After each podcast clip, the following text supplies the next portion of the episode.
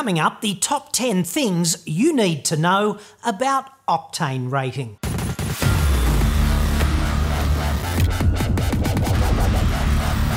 I'm John Cadogan from auto expert dot com dot a u, the place where Australian new car buyers save thousands off their next new cars. Hit me up on the website for that. Here are the top ten user-centric things that you need to know about octane rating. Number one, with a bullet, never use a fuel with an octane rating lower than the car maker recommends. This is a great way to damage your engine catastrophically.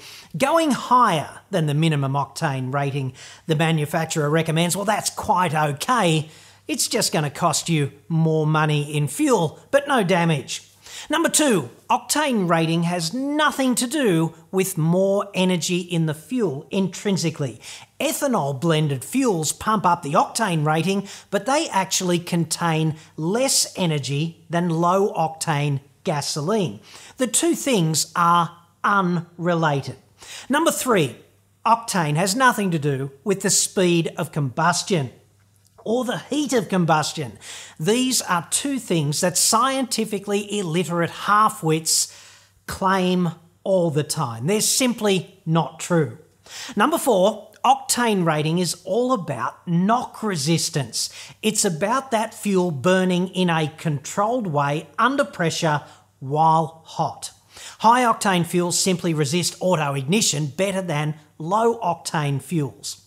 And auto-ignition is that fuel starting to burn thanks to the heat and compression in the combustion chamber before the spark plug actually fires. That's what causes knock, which destroys engines at high R P M and big throttle inputs. So that's bad.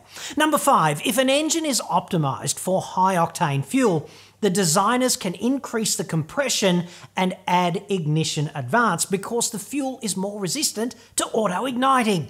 And it's these two things that derive a peak power increase for engines optimised for that high-octane fuel compared with the same engine optimised for low-octane. Number six, if you use high-octane fuel in an engine designed for low-octane fuel, the engine will adapt up slightly. The knock sensor is going to allow a small increase in ignition advance, and there will be a slight increase in power. Only slight. Certainly not as much as there would be if they went out and increased the compression ratio properly. Number seven, here in Schittsville, it's almost never economically rational to use premium fuel in a car designed for regular. The extra cost of the premium fuel is, in practice, never offset by the slight increase in economy. You're just blowing money out the exhaust pipe, basically, and you're doing it unnecessarily.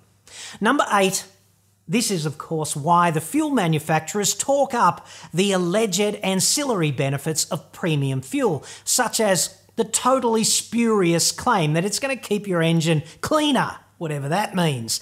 And if you believe that, I will sell you the Schittsville Harbour Bridge. Just D M me.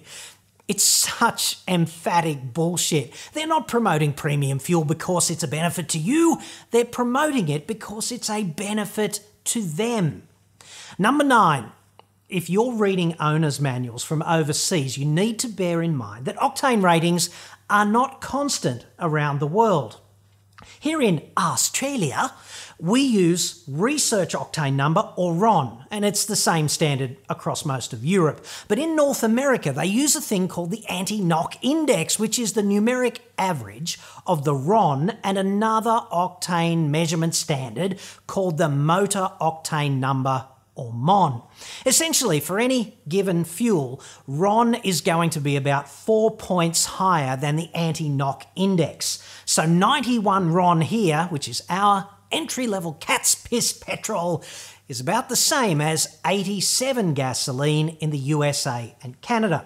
And if you're wondering why so many Euro cars demand ninety-five here in Schittsville, it's because ninety-five is the default entry-level cat's piss in Europe. They don't do ninety-one.